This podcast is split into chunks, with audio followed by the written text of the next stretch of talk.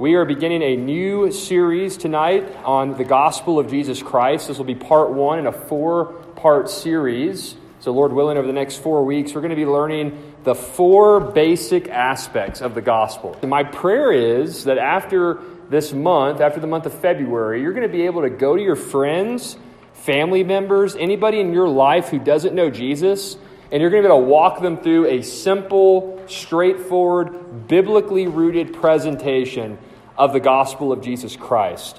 And just to make sure we're on the same page of what we're talking about here, uh, would somebody be willing to just share, maybe in just one sentence, one simple sentence, what we mean when we say the gospel? What are we talking about when we speak of the gospel? Okay, Jesus, yeah, he's definitely at the center of the gospel. What specifically about Jesus?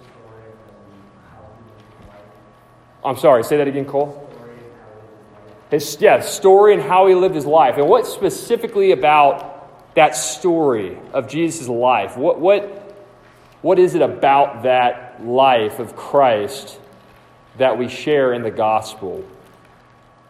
You guys are hitting right around it, but very good thoughts already. His teachings, it's good, very good, very important stuff. Let me make sure we are all on the same page tonight. And Lord willing, by the time we get to the end of our series in a month, you guys are going to be able to recite this in your sleep. So, the word gospel, if anybody ever asks you, hey, what is the gospel? Well, the word gospel itself just means good news. Okay, so gospel equals good news. Okay, so anytime you hear the word gospel, you're going to think, okay, good news. That's what we're talking about here. Now, what good news? And this is what Denton and Cole were touching on. The gospel is the good news that Jesus lived a perfect life.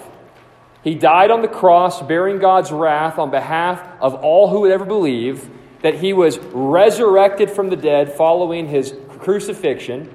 Three days after being crucified, he was raised from the dead, and that he ascended into heaven after appearing to more than 500 witnesses. That is a very straightforward depiction or, or picture of the gospel. Jesus' perfect life his death on the cross, his resurrection from the dead, and his ascension into heaven for all who would ever believe. So if you trust in Jesus as your Lord and Savior, you trust in that message, then you will be forgiven of your sins by God and you will have eternal life in his heavenly kingdom. So, this gospel message, everything that we just talked about here the past two minutes, that's going to be reiterated again and again and again over the next month of our series.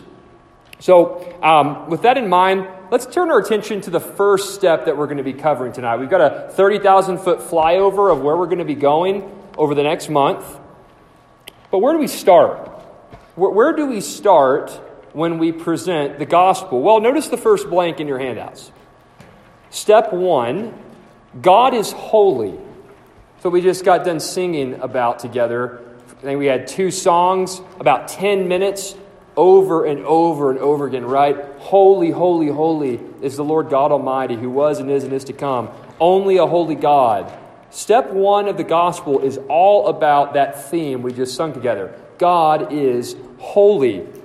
Now, the word holy is something that we throw around a lot in Christian circles. I'd imagine if you grew up in Awana, if you've been coming to Metro East for a while, you've probably heard the word holy, and you've probably heard of the holiness of God on several different occasions. So, with that in mind, just, just to make sure we're being reminded of those truths that we've grown up hearing, or maybe if you're here tonight, you've never heard of the holiness of God, this would be helpful for you as well.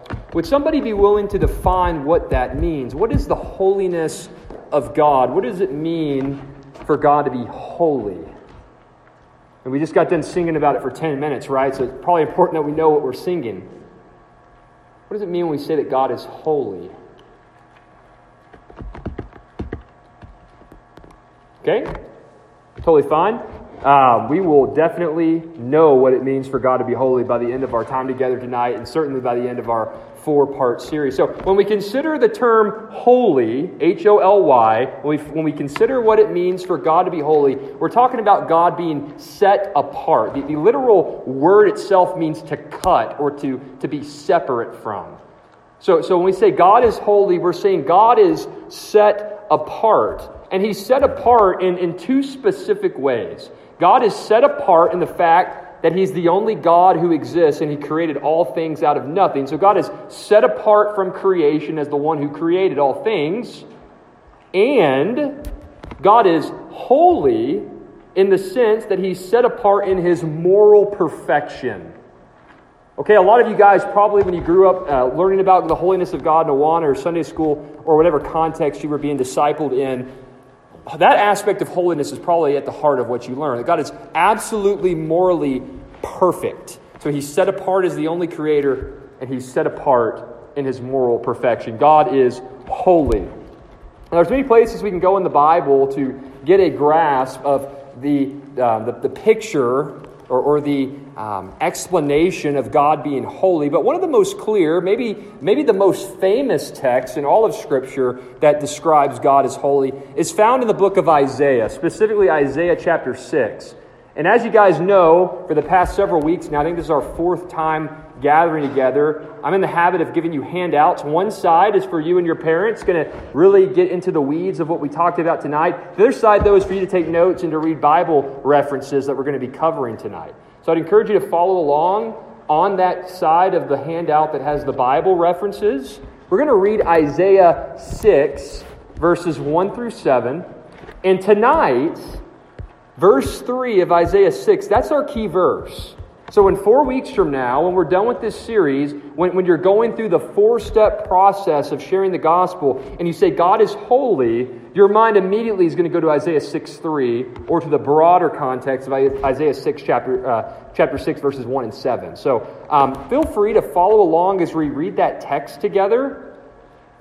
In fact, if I can get a volunteer to read verses 1 through 4, right there. We'll take verses 1 through 4. And who'd like to take verses 5 through 7? Remember, verse 3 is our key text, but we want to look at the broader picture of that passage. So, who wants to read verses 5 through 7?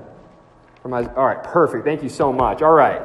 Whenever you guys are ready, take it away.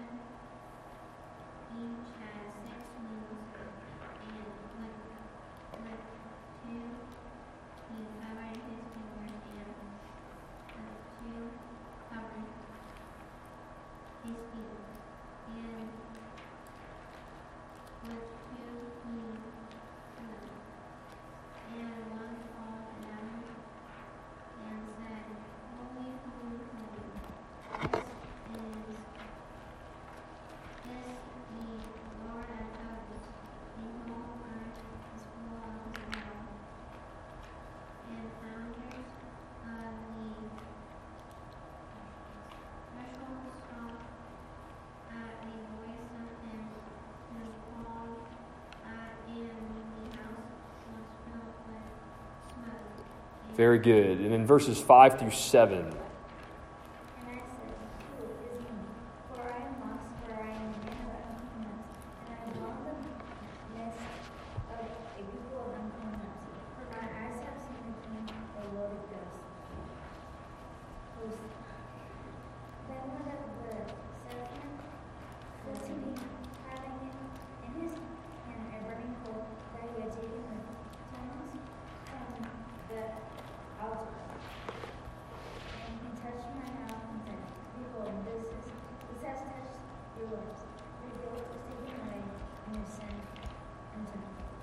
Very good. Thank you guys so much for reading. I know it takes a lot of bravery to volunteer to read in front of a big group like this. So thank you all so much. And I trust you guys all were able to follow along in that passage.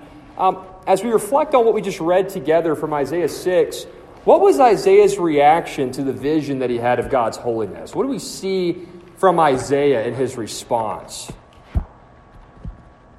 Particularly in verse 5. What do you see in verse 5?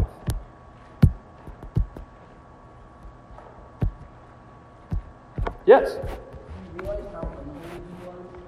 He realized how unholy he was. That is absolutely right. Remember, look what he just said there in verse 5. So important. That's going to get to the heart of what we're going to say in just a few moments. Verse 5 Isaiah proclaims, Woe is me, for I am lost. I am a man of unclean lips, and I dwell in the midst of a people of unclean lips. For my eyes have seen the King, the Lord of hosts. So, so Isaiah's response to the holiness of God it was one of terror and dread. He, he had an encounter with the living God, and at that moment, in light of encountering God's holiness, he realized, maybe for the first time in his whole life, how unholy he is.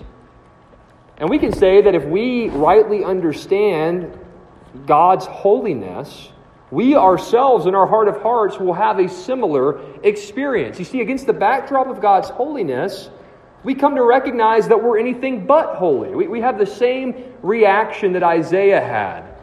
And we recognize that in contrast to God, against the backdrop of his moral perfection, against the backdrop of him being absolutely set apart from his creation, we recognize that we're sinners, that we're imperfect beings, that we miss the mark. That's what it means to sin that we fall short of the glory of God, of the standard of God. And in the final analysis, we should recognize against the backdrop of God's holiness that if left to ourselves, we have no hope of standing before a holy God. If this God is holy, holy, holy, as Scripture declares him to be, we have no hope if left to ourselves because, if I could borrow the terminology of Isaiah, we are unholy, unholy, unholy. So when we go about sharing our faith with others, this raises a very important question. Why do you think it's important for us to start our gospel presentation with the holiness of God? Why would it be necessary, do you think, if we're going to share the good news of Jesus with people who don't know him, people who aren't Christians, why start with the holiness of God? Why not start with something else? Yes?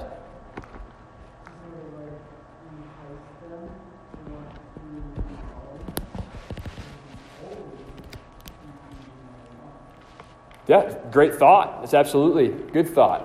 What else though? Okay, if the gospel is the good news, what does that what does that mean? So if there's good news, that usually means that there's what kind of news? Bad news, right? And, and what's the bad news, do you think? For us, there's a holy God. We're going to have to give an account to him someday. We're sinful. Why do you think that's bad news?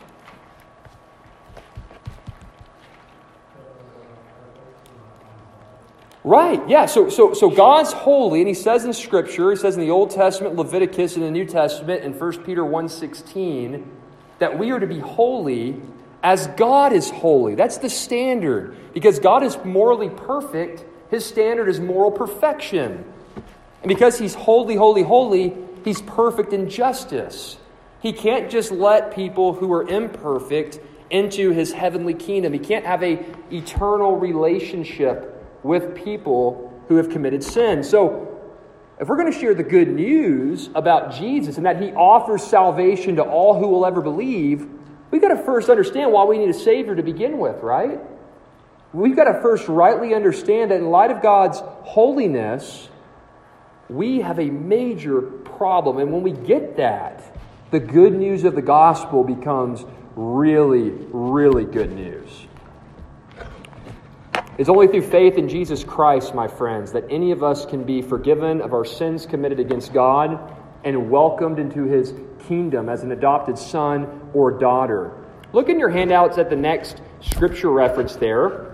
It's the last one we'll look at tonight before we prepare to break out into our small group time. Hebrews chapter 7, verses 25 and 26. Hebrews chapter 7, verses 25 and 26. I'm going to volunteer to read those two verses for us. Jaden, I saw your hand.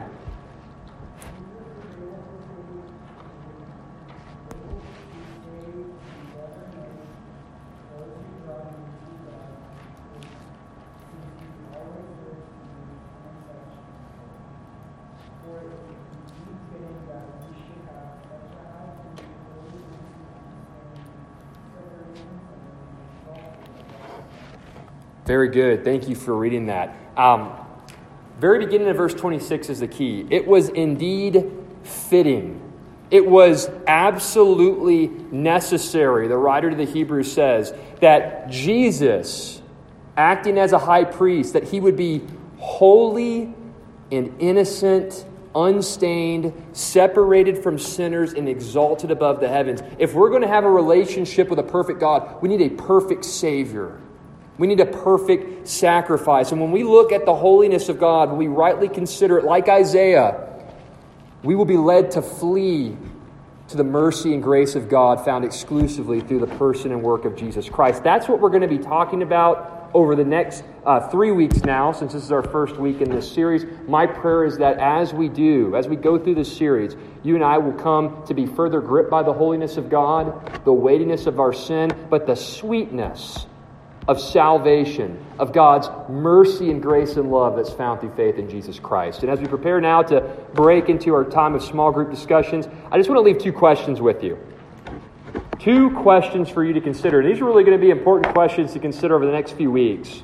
Question one Are you currently trusting in Jesus Christ for your salvation? Are you trusting in Jesus Christ and Him alone for your salvation? It's an important question for us all to answer because there's eternal consequences based on how we answer that question. Number two, have you entrusted all of your life to the perfect care of the holy God?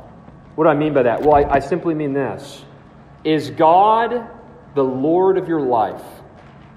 Not perfectly, not asking if you never commit sin. I'm not act, asking if you never make mistakes. But my question is this Are you trusting in Jesus? And is there evidence that He is Lord over your life? That, that, those are the two questions I want us to return to over the next few weeks. And if any of you guys have any questions about what it means to know Jesus as your Lord and Savior, if you have any questions about any of the material that we're going to discuss in our lessons and in our time of small group discussion, please never hesitate to come to myself or some of our group leaders. But with that being said, let's break out into our small groups. We're going to think about the holiness of God and we're going to think about how it should matter to us.